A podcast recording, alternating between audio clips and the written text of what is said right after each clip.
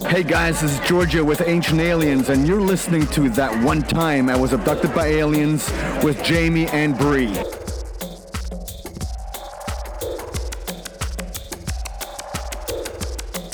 You're listening to That One Time I Was Abducted by Aliens. I'm Jamie. I'm Bree, and we're two sides of the coin. The boys are back in town.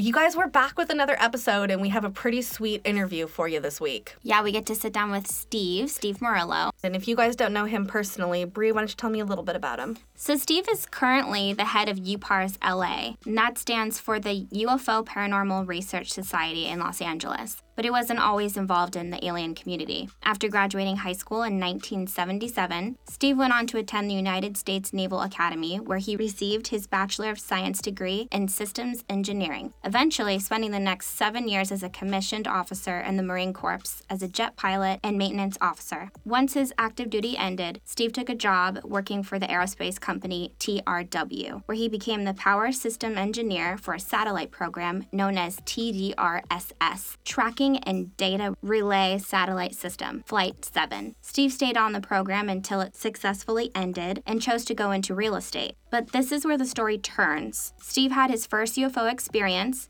and since that day, he's been hooked. After reporting his sighting to MUFON, he was invited to attend a meeting and soon became part of the board. We won't get into the whole story now because Steve will tell us all the details in our interview. Buckle up your seatbelt, strap into the spaceship. We're going to drive around for about 10 minutes because, you know, we're only allowed to drive spaceships for 10 minutes. It's our human birthright. And if I could drop this in, Jamie and I did hear clicking throughout the interview. I did leave some of that in there, so if anyone listens and hears it, please let us know. We know we get a little paranoid or, you know, we joke about people listening, but I thought this was really interesting that we did hear a lot of clicks in this interview. So look out for that. Yeah, it seemed at one point like me and Bree both looked at each other right when it happened. Like Carl was clicking right fucking in. He was just like, "Oh, what's that? You said something? I'm I'm Carl. I am here. I am your FBI agent. What are you saying?" And I even at one point covered the camera. I think on that laptop. Yeah, laptop. you did actually. All right, guys. Hope you enjoy.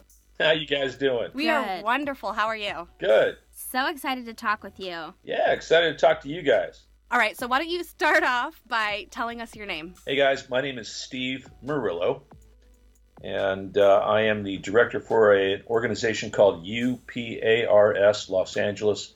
UPAR stands for UFO and Paranormal Research Society Los Angeles.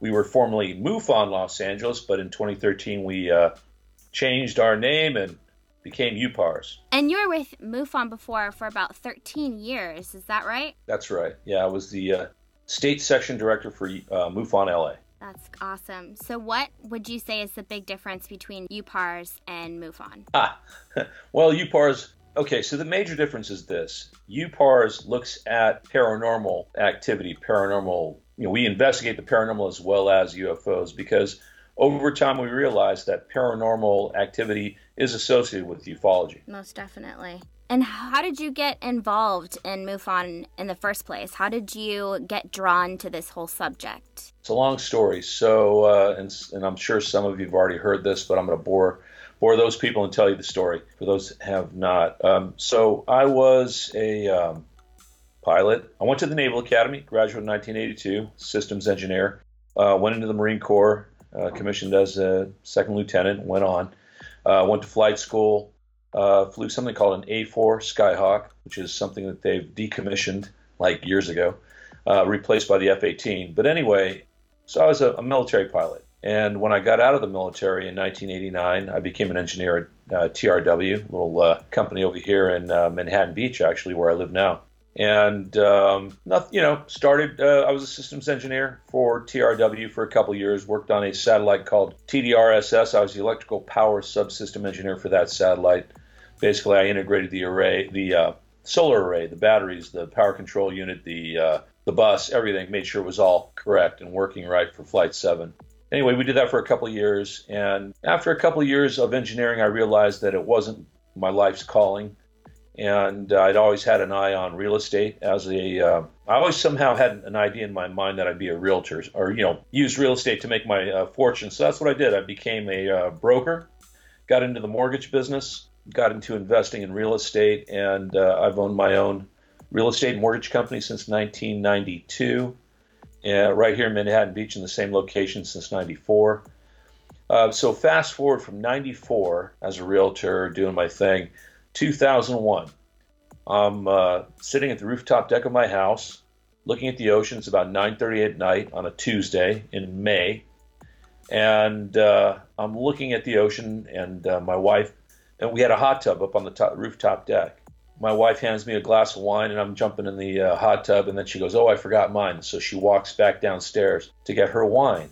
So I'm sitting in the hot tub looking at the ocean, and I see these seagulls coming at me. What I think are seagulls at first, and they're well lit. You know, they're just very bright. And I'm thinking, why is somebody shining a spotlight on seagulls? That's the first thought that came to my mind. And as these things flew silently over my head, I could see that they were not seagulls at all, but these triangular shaped objects, like a like a three pointed ninja throwing star, each one. And there was one in the lead and two on each side, kind of an echelon formation. And uh, they flew silently over my head. To my eye, they were about the size of a car from across the street and uh, they were each one of them uh, was lit, meaning the whole object was light, not little twinkly lights on each object, but each one was a very coherent light. It kind of gave you the feeling that they were the light had had substance to it. I, that, that's the best I can describe that. Anyway, they flew over my head, and as they did, they were moving kind of fast, and my jaw dropped, and I'm watching these things go from west to east directly over my head. And as I'm watching them go east, Three of them separate, the lead and two separate off and slide across the sky to the left at a very, very high rate of speed and got a really good separation. I'd estimate about a mile, mile and a half.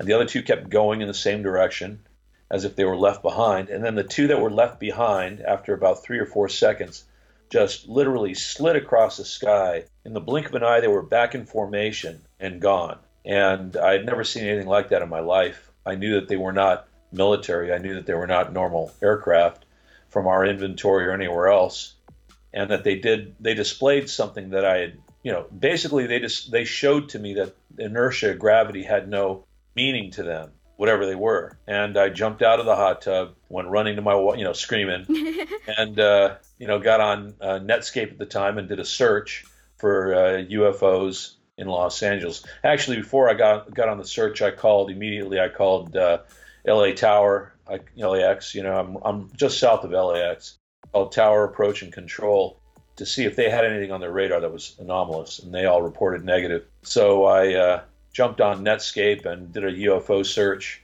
Just typed in UFO Los Angeles, I guess. I don't know what I typed, and this form comes up, and it said, you know, did you see a flying saucer? Basically, you know, fill out this form. I'm like, thank God. So I fill out this form, and it's MUFON Los Angeles's form, and uh, I get a call a few days later from a guy named Bill Casey who interviews me for about half an hour or so, asks me a lot of, you know, very direct, but very, very, in a very calm way. Bill has this very calm mannerism. I gave him the whole story and I was very excited. And then he uh, just kind of said, Well, sounds like you had a really, really good sighting. He goes, Would you like to uh, come to one of our meetings? And I was like, Yeah, of course. Yeah, I'm in. What, you know, when? You know, tell me when. so it was basically the next week, and I showed up at the meeting and uh, started, you know, just started going to all their meetings, and meanwhile immersed myself in all of the uh, books, any book I could get my hands on from the day about ufology, and just read everything I could, and that's how I got into the uh, subject. So the sighting lit a fire under your mat, uh, pretty under much your ass. under your ass. I feel like that happens with a lot of people. Sometimes it only takes one sighting or one experience to just become completely obsessed, almost like you're just enveloping yourself in the whole subject, and it's like you can't get enough information and you're on a completely new path. Yep, that's exactly right. But you know, as I uh, went on with my investigations, then I uncovered my own memories um, from when I was a child, and it turns out that my obsession had roots from way back then. So, for example, when I was a child, my mom used to take, you know, kind of like babysitting. She'd take us to the library and just let us turn us loose in the library to go find our favorite book. And for whatever reason, and I'd forgotten about this until, you know, I'd gone, uh, for whatever reason, I'd go straight to the UFOs and, uh, you know, the paranormal section of the library. And I remember leafing, even as a little, little kid, leafing through these books with pictures of UFOs and knowing, just had this knowledge that they were real. Not, no, no question at all, meaning like I knew they were real. And um, just as a little kid. And I'd forgotten all about that. So it's funny that you mentioned that because my next question was going to be usually, you know, when people have a phenomenon later in life that happens to them, they then start to start remembering the things that happened to them when they were younger. And is there any instances that you maybe realized happened when you were younger that you only remembered now? All these memories were surface memories, uh, but and there were no there was no trigger, for example, like like no trigger where all, I just all came flooding back to me. I'm kind of I'm not that smart, so uh, you know, I'm kind of a, a dullard. So it took a long time for me to kind of like link the old memories with what I'm learning and investigating and realizing, holy, you know, smokes. A lot of the things that I remember from my childhood are things these folks I'm interviewing are describing, abductees in particular. Uh, so I started to, um, well, here, here's an example of how before the before the sighting, I had uh, an experience that I couldn't figure out. And what it was was, um, see, I was just starting my mortgage business, and something came on TV to do with abduction. It might have been communion or something like that. Some, some, you know, something came on TV, and when they when the screen flashed a picture of a an alien, so to speak, a gray or whatever it was that they flashed up there. I think it was a gray, the best semblance they had at the time of a gray. I literally kind of like for whatever I had a panic attack. Do you know what I mean? And and I couldn't I couldn't understand why I'm having a panic attack watching some stupid show. You know, I'm like my I broke out in a sweat that I couldn't control. Wow. I'm like breathing kind of fast, you know. I'm like, what the hell is this? You know, so I shut the TV off, went into the you know, went into the bedroom, laid down, you know, just like closed my eyes and just calmed down. But I and I and I didn't put the two together. I just I just didn't understand. I I didn't think, oh wow, I must have you know, I, I had no no connection at that time because a lot of, all these memories had been repressed or forgotten or just kind of pushed to the side. But over the years of uh, investigation, you know, these little memories surfaced here and there, and be, eventually the picture kind of came into not clarity, but just some sort of some semblance of, oh, so maybe I'm one of these dudes, you know. the book and the movie Communion, I think it brought up a lot for a lot of people actually. The artwork for the the cover of the book and the movie, for some reason I feel like the face that they put on the book, I've read a lot of people that have had a a physical reaction the way that you're describing. I know when I saw it for the first time, it was so scary that I didn't want to look at it anymore. It yeah. was just, I saw it the one time and I was like, oh God, I can't look at it. It like brings up a mm-hmm. negative type mm-hmm. of emotion yeah. that you just don't want to face. And it's interesting that you say that because, like I said, I, I've heard a lot of people that have had similar reactions to that. So, yeah, that whole phenomenon uh, we know is, of course, real. You know, it happens to millions. The indication is it's happening to millions of Americans not you know not just Americans, of course. It's it's a worldwide phenomenon. But uh, yeah, yeah, it's real. So you said that you were a pilot in the military. we know that a lot of military pilots, um, you know, later after their careers ended with the military, come out saying that they you know saw UFOs while they were up flying planes for the military. Yep. Is this something that you experienced? Nope. Never saw one. Never saw a one. Wow, that's crazy. Well, it's you know, it's a big sky. Big sky. That's very true. That's very, very true. Big sky, little airplane but a buddy of mine did, a close friend of mine did. So we were uh, roommates, or we shared a, a, house as we were going through jet training. So he was a close friend. He had an experience when he was in the military. Uh, a UFO flew directly across his path as he was returning to base, and uh, he, made a mistake of talking about it in the ready room, where all the other pilots hang out, and he was made fun of for uh, many months until his until the guy that was riding with him, who didn't see it at the time, came back from another uh, flight and uh, basically said, you know, he was white as a sheet. And my buddy asked, "Hey, what's wrong with you?" And he said, "I think I've seen your uh, UFO." So, yeah, and he described it as uh, like basically a silver kind of, you know, uh, silver metallic saucer. Like like he's he goes right out of the Jetsons is what his words were. now, at the time when he told you this, were you inclined to believe him, or were you kind of with everyone else, kind of making fun of, of him about it? Oh no, no, this is later, and uh, I was not I was not part of his squadron anyway. You know, he's not he he's a, he flies 747s. He's a captain for American Airlines. I can't give his name, of course. No.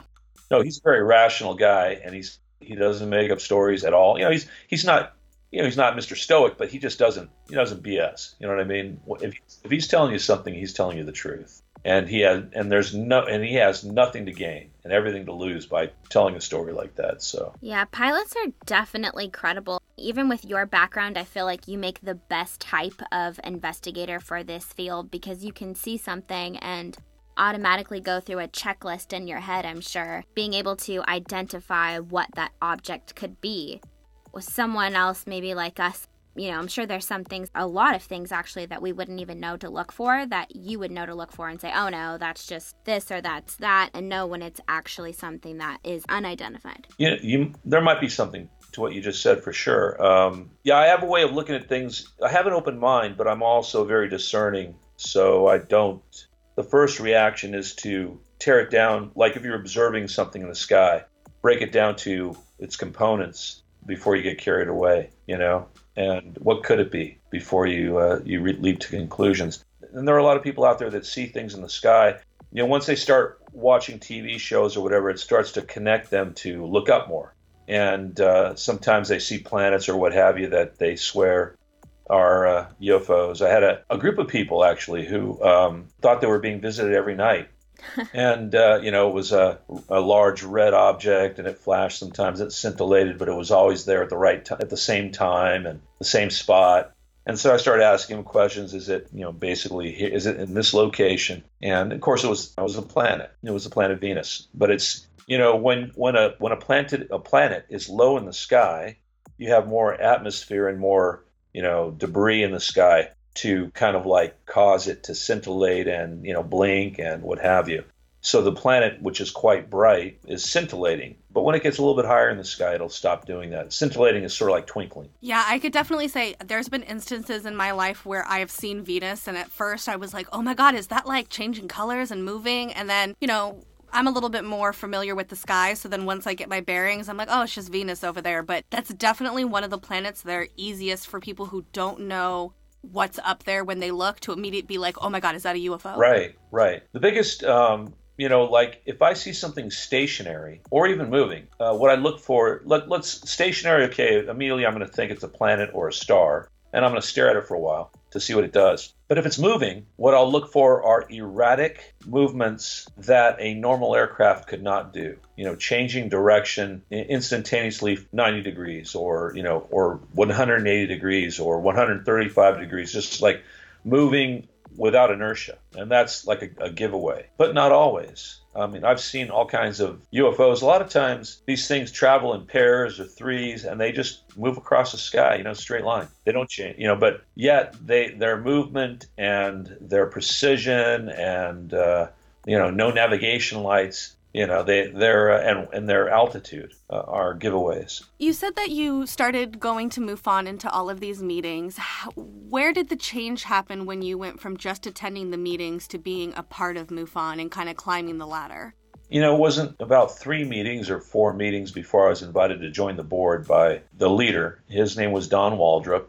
And I think he just saw, you know, he saw the uh, the earnestness, I guess, in my eyes or whatever. you know, I was I, and I was just and I was doing whatever I could to help the meeting. You know what I mean? Just help where I could. Um, so he said, "Hey, you want to be a board member?" I was like, "Of course." So he brought me on, and then uh, shortly thereafter, maybe after a few meetings, maybe six or seven months, he and his wife decided to move to Florida, just sort of off the cuff. So that was it. He moved to Florida, and I got a call from his boss, and she invited me to become the uh, the direct I guess he recommended me and so I became the director. So you were only in the community for a very short period of time before you kind of got pushed to the top of all of this. Yeah, I was less than a year, I'd say. Wow. And what did your wife think about all of this? You go from seeing this one sighting that she just so happens to miss by chance. Yeah. And then you have this kind of life-changing experience really that kind of leads you down this path. So where does she lie in all this? Is she a believer now? I'm sure with all the things that you're doing, is she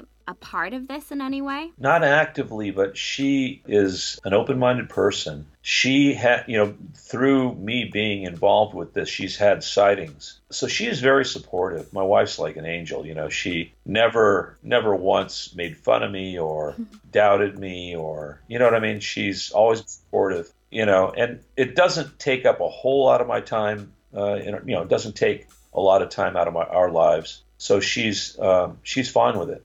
But yeah, she's uh, because of this. Like we've had sky watches out in the desert where she's had experiences Wow. and scenes that are unusual. So she knows her her mind has been pried open enough where she's open to it. You know what I mean? She uh, she understands. Yeah, it's very similar to Bree and her husband. You know, he he didn't quite maybe believe in aliens when they first got together, but over time kind of happened, and then them being together and then having experiences together. You know, it opens a door. I think there's something really in line with having someone who's seen something and someone who hasn't spending time together, because eventually you do end up seeing something. Yep, for sure, for sure. And I always think everything's meant to be. So, I mean, for me, like, I start to connect dots in your story. And of course, I've made the dots in my story. So, you know, from my perspective, I see it as your background makes perfect sense to you being very knowledgeable with what's in the sky, having this experience where it brings up all these experiences that you have had in the past that now you're remembering. Your wife gets to also kind of be a part of this with knowing what's going on. Right? And so, where are you now? And what are the things that you've kind of put together with all of this? Because you did mention the paranormal, which I think is really great. I don't think everyone's on that level yet. I think people are still too nuts and bolts about it. They're not connecting that there's definitely a paranormal side. And in my opinion, I think consciousness is definitely at the top of this whole field. Yep. So, is that somewhere where you've landed at as well?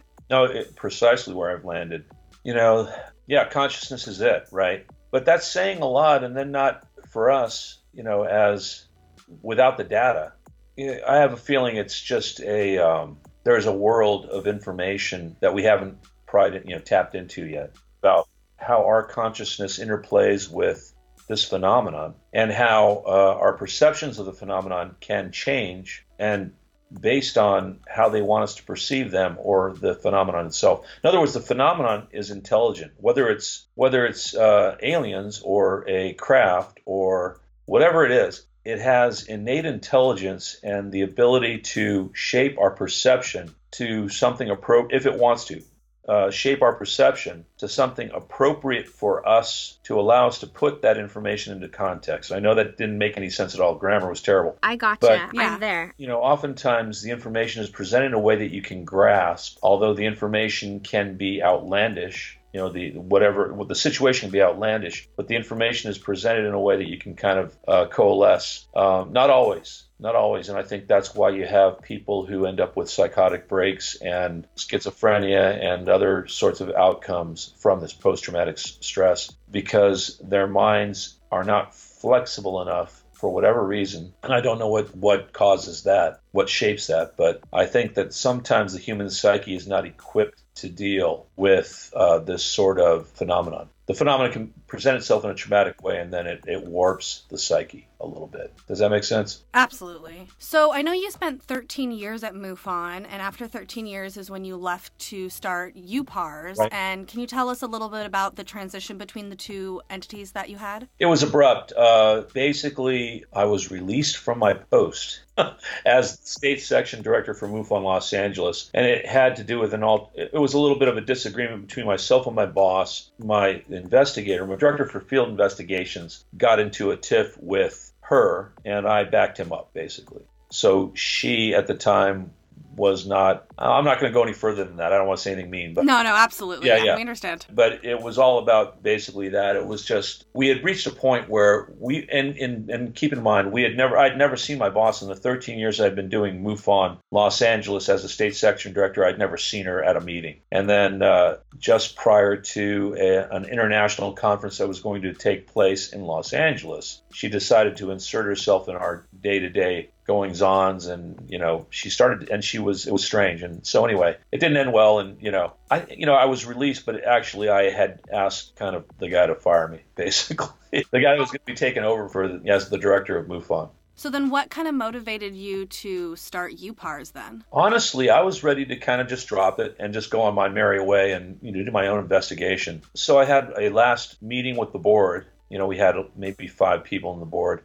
I said, "Hey, look, this is what's going on, and uh, it's time to shut MUFON down. You know, we're we're not going to be any more." And they were all like, no, no, no, you know, we can't do that. And, uh, you know, let's continue as something else. And I was like, okay, so what do you, what do you guys want to do? So we came up with a name and it was at, we were at Dupars. I don't know if you guys have ever heard of Dupars in Studio City. It's a restaurant. It's very, it's old and kind of famous. I think it's still there. Anyway, we were at Dupars. It was a late night. We were having, you know, everybody was eating something and cokes and, you know, patty melts and things like that. And we came up with the name Upars, but we, it had nothing to do with Dupars, but yet that, that's where we were when we came up with the name. Definitely a synchronicity there. For sure. Yeah, there was. There was. We didn't realize that for many, like a couple of years later, we are like, do you realize we came up with that name at Dupars?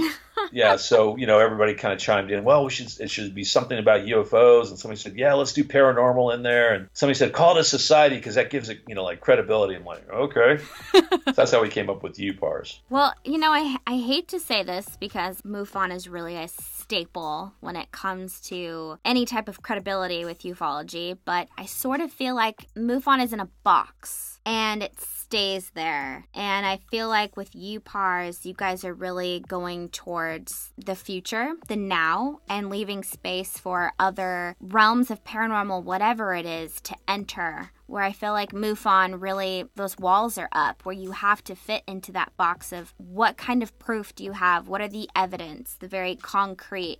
And I gotta tell you, it's so hard when it comes to this the farther you get in because of the consciousness aspect. It's almost impossible to measure sometimes, which means you don't have that concrete evidence. And so I feel like with MUFON, they shut themselves off Yeah. to a certain extent. Yeah, And you kind of leave doors open for other possibilities and other ideas and all kinds of other things that have happened to be shared. Yeah, absolutely. You're you're absolutely 100% right. I agree with you. You know, it's like, but it's not it's not MUFON's fault. Absolutely. I, I understand. You know, because it's like they came from another era. You know, Mhm. MUFON kind of came out of the ashes of APRO. You know, these these are all organizations that were studying the physical phenomenon, the sightings, right? That's what they were after. That because in those days they were still trying to acknowledge, you know, prove the existence of UFOs. Today it's like mundane. We, you know, if you're in the field at all, the I, you know, there's no faith. You know, for me it's just knowledge. I know UFOs exist, right? I don't believe in U- UFOs. I, there's no no belief in me, right?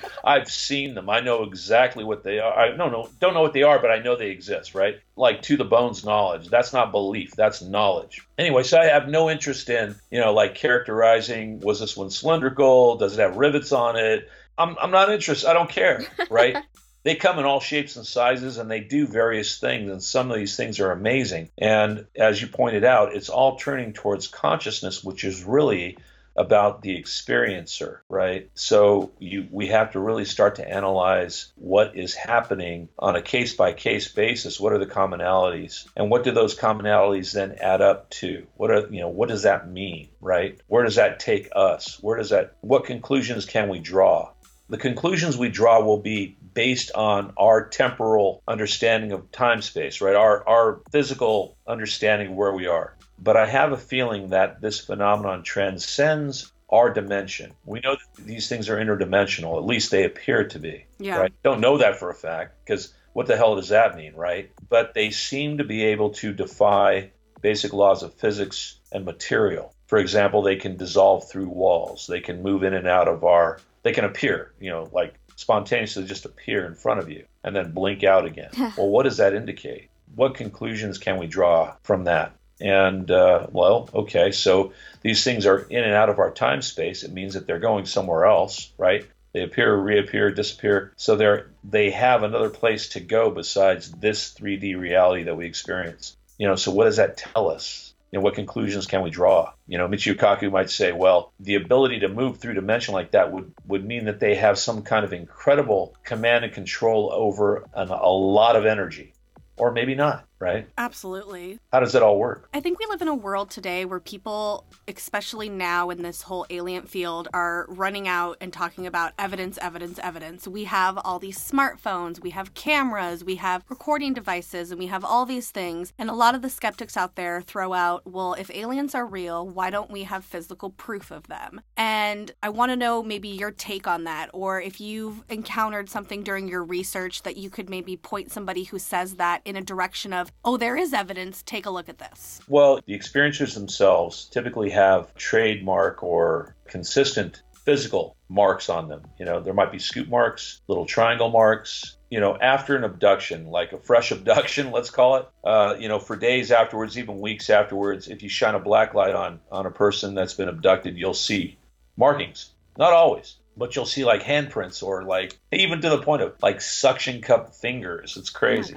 You know that and these marks don't go away with washing or scrubbing, right? Get a Brillo pad on there and you can't you can't get rid of it. So markings, implants, are those real? Well, we know that certain implants uh, you can basically put a magnet up to, and they'll try to leap out of this. Right? You can hold a magnet up to this thing that, that the person has no idea how it got there, and it has magnetic properties. It wants to pull through the skin. Right? You can see the skin coming up and the thing trying to come out. Uh, yet when you cut it out and put it into a, you know, like analyze it, it doesn't seem to have any magnetic properties at all. But it's made of keratin and a bunch of like fibers and weird stuff, and seems to be infiltrated with, uh, you know, vein, you know, arteries from the uh, body. Just the most bizarre phenomena. Little triangular marks on the body, uh, in particular females, usually below the uh, navel, right around the pubis, that area, just above the pubis area. Marks on the arms, uh, marks behind the ear, scoop marks or implants behind the ear, just weird stuff like that. But it's common. So that's a place to start. If you want physical proof, that'd be a place to start. But those physical things are not as important as the experiences people report. Mm-hmm. You know, the things to them. And, uh, you know, we have to be compassionate and open minded when we listen, you know, because these people are oftentimes traumatized. They need somebody to, to hear them out. How do you feel, or what do you feel about the idea that some abductions are not physical abductions, but they're abducting them in a spirit form, almost like they're abducting their consciousness? And so the person that is having this remembrance of their abduction, they're seeing their physical body, but their physical body isn't actually there. Uh, so like a dream state kind of abduction, right? Where exactly the ath- the etheric body, if you will. Absolutely. You know, yes. I, I, I've come across many cases like that. If you talk to someone like David Jacobs, he will tell you that 100% of the cases that he's investigated are physical, meaning they, they were there one moment and then the physical body of the person was not there. In his in his hundreds of cases, he's never come across somebody who was in the bed, knocked out unconscious, the spouse couldn't revive them, and yet when they finally came to, they had the story of abduction. He's never had that. I'm not discounting it. I'm not saying that that doesn't happen. I think that they, it could. I, I don't know of anybody personally, uh, abductee, who uh, describes that.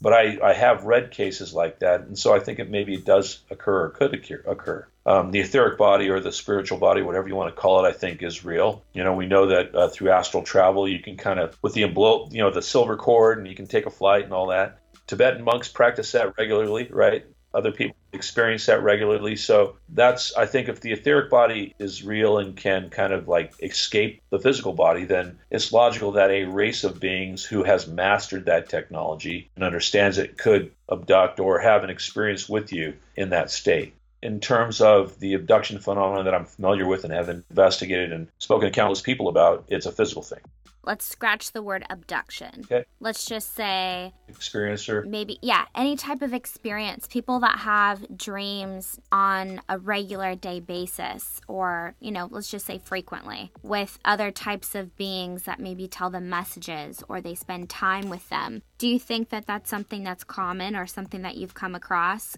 I have come across it but uh, I don't know. You know, I think they're prob. I would say it, it, doesn't mean that they're not common though. Like most of my investigation has dealt with physical experiences, but it doesn't mean that that's the only type of experience people have. Do you know what I mean? Absolutely. From experience, and I think from other people, stories that I've heard that, you know, have dreams with other types of beings, and maybe they get a message or Sure. something crazy happens, and then a piece of that dream happens to transfer into their physical life. And then it's like, whoa, how the hell did that happen? Well, and I think a, a big part of it too is like, you know, when you have a physical abduction, you know, there is some sort of evidence that you have, right? So you're a little bit more inclined to go and talk to somebody about it. Yeah. But I think that it's possible that we kind of just live in a weird time where maybe these people who are having experiences with ETs during their dream time and, you know, their astral traveling and stuff, maybe don't want to come out and say that because that makes them sound 10 times crazier than just saying, I was abducted by aliens. Like you're just having crazy dreams. exactly. I mean, As if one's crazier than the other, right? Well, That's exactly. true. It's true. very true. But I, but I feel like me and Bree are really lucky because we get to interview a lot of people and hear a lot of stories, and people are very open and honest with us. And I will say that a lot of people do tell us things more on that astral kind of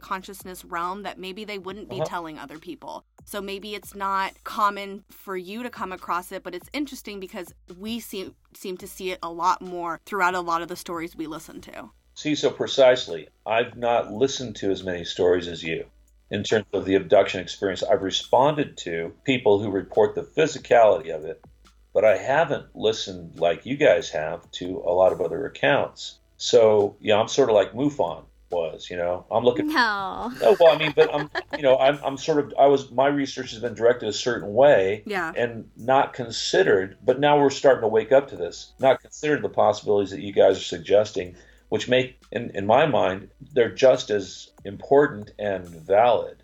Do you know what I mean? Absolutely. Yeah. We've kind of put this theory in our head from what we've can, what we could gather is that when we're entering a certain state in dream time, our bodies are able to let go of this normal 3D state that we're always in that's, you know, judging and has all these pre-concepts to everything. We let all that go and we're able to travel maybe to different realms or dimensions Yeah. where maybe other beings, whether that's a physical or non-physical, can maybe make a certain contact with us because we've dropped all that behind. And maybe not like an abduction in air quotes where, you know, they're doing experiments on Right. you. Or they've taken you. Or- yeah, exactly. Or they've taken you, but maybe it's just a one-on-one type of experience. Yep.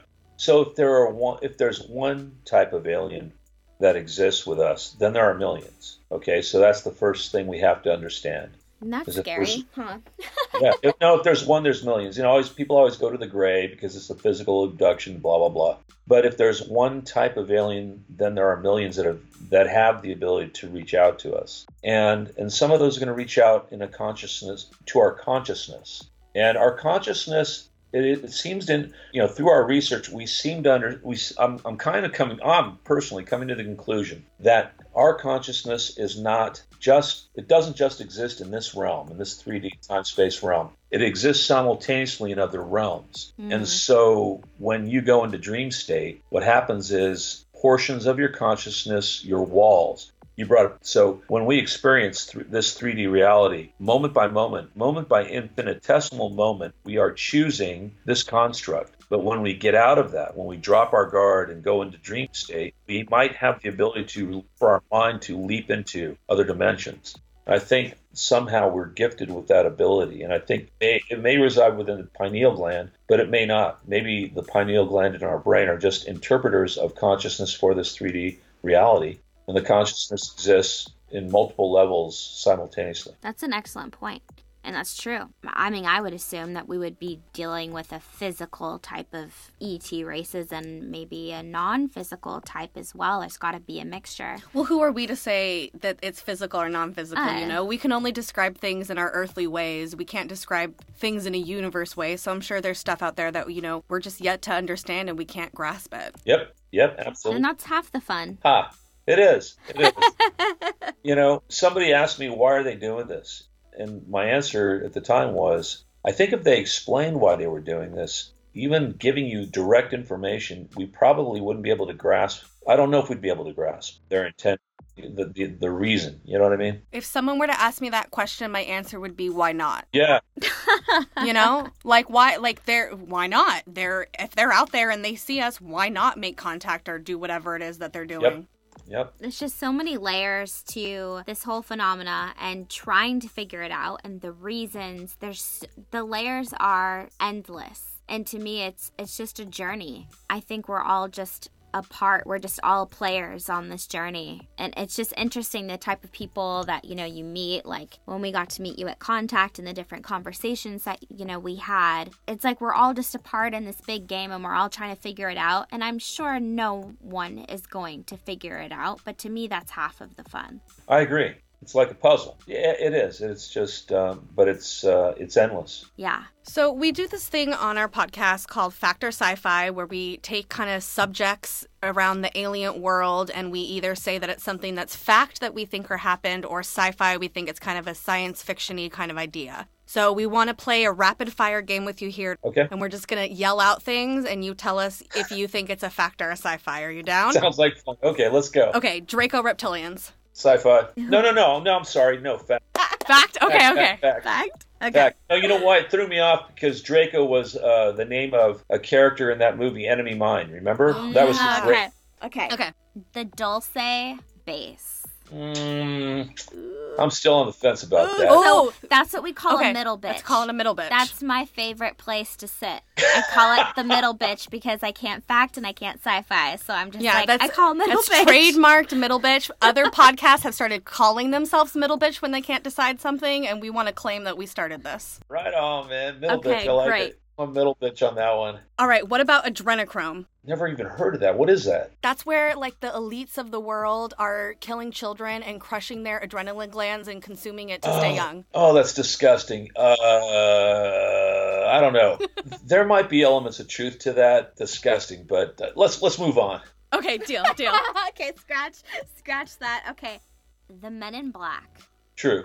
That's that's real. Okay, um, Nazis hanging out in Antarctica. That might be real. But the th- thing about that is, if they really had the technology to get down there, you know, flying saucers, why didn't they kick kick our butts in World War II with that technology? Yeah, we we've said that too. We're a little iffy about it. So it. is that a sci-fi? That's a sci-fi, I think, or an embellished sci-fi. Alright. Yeah, Okay, how about Eisenhower meeting with extraterrestrials? that's a possibility. I think So is that a middle bitch? That's a middle bitch. Yep. So that also includes this conspiracy of Eisenhower forming a treaty with ET, Making a deal, allowing us to be abducted on a case-by-case basis. Mhm. Yes. Yeah, yeah, yeah. Middle bitching. middle bitch. Okay. What about black-eyed kids? Oh, that's a you know that's for me. Uh, it's it's cool stories, but I've never come across a black-eyed kid, so I gotta say sci-fi for now. Okay. But it's scary as hell. Jamie. Okay, I'll say. What about? Have you ever heard of Val Valiant Thor? Sure, Okay, factor sci-fi. I'm gonna go with fact on that one. No, really?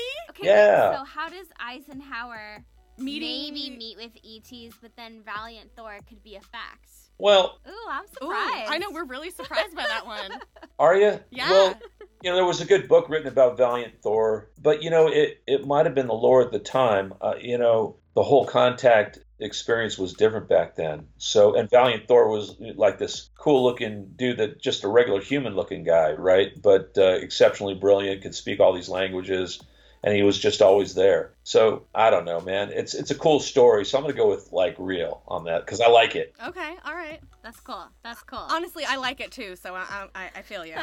okay, what about the Baltic Sea anomaly? Have you heard of this? Oh yeah, that's real. What about uh, Marilyn Monroe's death being related to her knowledge of aliens? I think there was a cross there. Yeah, for, she was murdered for a number of reasons. That was one of them. Okay. Nice. Okay, what about the flat Earth and or hollow Earth? Hollow Earth possible, flat Earth. Sorry guys, I'm not. I'm not down with that. Yes. It's okay, us either, That's so don't okay, worry. That's perfect. Uh, what like about the moon being an artificial satellite? Yeah, I'm down with that. Hollow. Fact? It's it's there's so many anomalies about the moon and the way it sits and the eclipse and everything else. It's just too. It needs to be investigated for Oh, sure. I agree 100%. Okay, what about the first moon landing being staged? I think that it's possible we got out there, but I think that a lot of the photos and film that were released to the public were bullshit. And and you can and you can and you can prove it. You can show it. You can show how. The, well, for I had one speaker come. He was that was kind of his deal, and he took a lot of the photos that um, he showed that a lot of the photos that were presented to the public were actually had actually been touched up, and he showed the touching up. you know, like he took them down to layers and showed you the, like the streak. You could see hand streaks. Yeah. People like like you know Xing things out and blacking things out, and you're like, why did they do that? Well, you Why? know, not only that, but did you know that the original footage of the moon landing NASA no longer has, and they Oh yeah, they, s- lost. All they said crap. that they accidentally taped over it, which I think is like such a weird thing. Like it's this important thing. You spent all this money to do this, and then you accidentally taped over it. That just seems so iffy. the most historic thing that ever happened to mankind since we, you know, invented fire, right? And Yeah. you lost it. You destroyed it. Give me a break. Holy shit. So, do you think that some of the footage might have been real, or maybe we did land and there's like a couple photos, but then the rest of it's faked, or do you just think the entire thing is faked? No, no, no. I think it's possible that we did could have gone, but I think it's also possible that a lot of the stuff you see is fake. Yeah. In other words, it was done in a studio. So I'm not saying we didn't go, but I'm saying that a lot of the crap that they put in front of us to, to validate, you know, to prove that we went was bullshit. I'll, I'll agree with you on that one. Okay, what about your thoughts on Bigfoot? Factor sci-fi.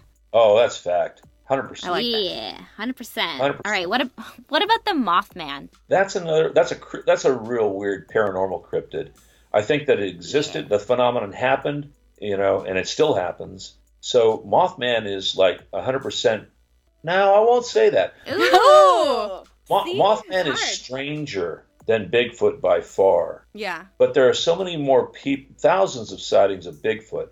And when I say Bigfoot, when I say Bigfoot, people think of this big hairy dude that kind of like tromps through the forest, real nice, know, kind of peaceful, lives in, in you know among the the big tall uh, trees and you know in the western United States, and that's not the case. These things are seen everywhere, not just in the United States, but everywhere, and they vary in size from six foot to twelve foot tall to even larger and they they're they're aggressive they're scary they make all these crazy noises they talk to one another they have tribal instincts they they, they are the real deal but uh, and there are thousands of people who come across these things not just one or two We have a family friend who goes out searching for Bigfoot quite frequently. His name is Chuck Borowski. Mm-hmm. And he's brought my dad along recently. And, you know, they come back with all kinds of crazy experiences. And crazy stories. And they've been able to audio tape these, like, sounds that they Very can't. guttural, yeah. Yeah, it's ah. it's the craziest thing, and it's another thing that I would consider very paranormal because even though it seems very physical and something you'd have all this proof of, you can never actually seem to catch the thing. They have these experiences out there in the woods, and Right. there's no other proof than what they've been able to catch on audio and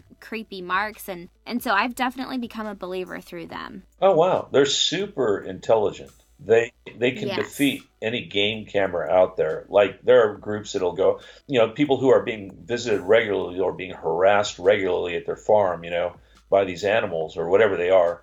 And they'll put up game cameras hide the game cameras whatever. These things know where they are. They know how not to trigger them they know they'll turn them around. They'll defeat the game cameras. So yeah all you get is the audio the howls or you'll get that guttural talking that's bizarre Yeah. right the sierra sounds have you guys heard those I the have, sierra yeah. sounds Yes. yeah very So then, what about the dog man? Dog Man. You know, fewer people see the Dog Man than Bigfoot. And the thing about the Dog Man is it's so non evolutionary. It doesn't make any sense from an evolutionary standpoint. In other words, a, an upright walking dog doesn't make physical biological sense or anatomical sense. There's no um, no advantage when you when you when you're shaped like a dog's hind legs to be walking around, right? Yet there's and here's the weird thing about Dogman: when people see it stand up, not always, but oftentimes witnesses will be close enough where they hear, hear cracking of bones. Ooh. What the? This thing stands up, which is telling you that this thing is not uh, anatomically suited to stand, but it stands nonetheless and walks around. It has the body or the, the torso and arms of a man, but with claws. It's got the legs of a wolf or a dog.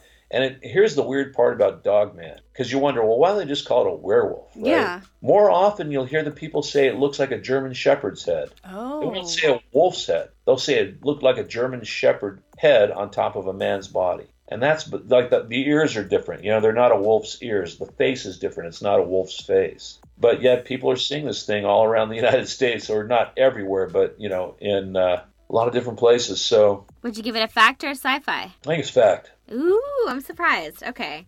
And then what about Skinwalker Ranch or even Oh, just Skinwalker? I've been there, so Oh, can you next time you go take us with you? Like, can we go there with you? don't want to. Go No, don't want to go no way. That Why? because I got skinwalkered, man. The the phenomenon followed me home, and it's still. you got a hitchhiker. I got a hitchhiker, and it's still goose with me every now. No way. Yeah, Oh my gosh. So- We're going to need to sit down. When we see you at contact and talk about this. yeah. Maybe you got you got if you know a shaman or something, you can get rid of this curse or whatever. You know what? We'll bring some sage with Yeah. us and some of our crystals. Or some really good weed. We'll smoke it. There you go. Do you remember the guy who tried within the suspenders who tried to clear Bree's throat chakra? No. You don't remember that? Oh my gosh. He was a believer. Did it involve his tongue? Was he trying? No, you don't remember Oh when we were gosh. all drinking at the table the first night and he was in the suspenders and he kept staring at Bree from Yeah, like yeah, next yeah, to yeah. you? The guy with the suspenders. Yeah. Yes, we'll do that on you to get rid of him. Oh, okay, cool. Yeah, yeah. Well, Okay, maybe we can find that guy again, and he'll do it for me. maybe. All right, so my last question, and it's my favorite question right now because I really think this to be real that birds aren't real and they're just government drones. What? You haven't heard this conspiracy yet? No. Did you not notice that during the government shutdown, we didn't see, like, I didn't see any birds. I didn't see them flying. I didn't hear any birds.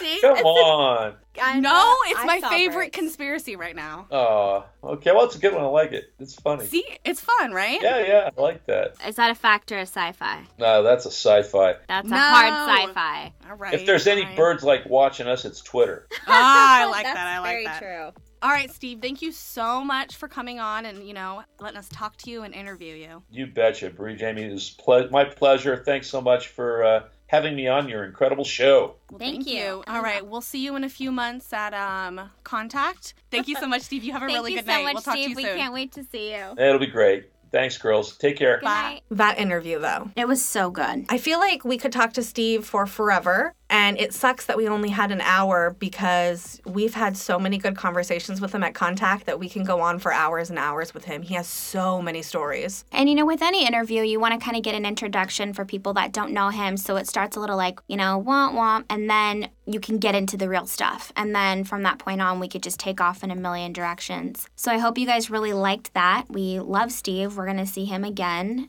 at Contact this year. Hopefully, another interview soon because there's so many things that he's very knowledgeable about that I would mm-hmm. love to get his opinion on some more things. Absolutely. It was really fun doing that speed rally of Factor Sci-Fi. The rapid fire, quick draw. Yeah. I'm telling you, we should make a game out of it or something. Well, he hears so many different stories through you, UPARS, and so he knows, I think, everything under the umbrella. I think we were both pretty shocked about the whole Valiant Thor thing, though. We really were. I remem- wasn't expecting that. I remember when you were editing the episode, you sent a clip to me and you like how big the audio was when we like screamed at each other about it. It was pretty funny. So, you guys, if you want to check him out, check out his websites. We're going to link them down below in the description of this episode. If you want to find out more about UPARS, the website is uparsla.org. And you guys can also check them out on onstellar.com. And also, if you guys want to attend the UPARS meetings in LA, they host them every Wednesday in Studio City. We want to thank you guys so much for tuning into this episode. We love you all so much and we are excited to go back next week. I don't even know what the episode's going to be about. we have yet to decide. Yeah, well, it's going to be a good one, I promise. And on that note, send us your stories. We want to get back into hearing from you guys and being able to play your stories. So, you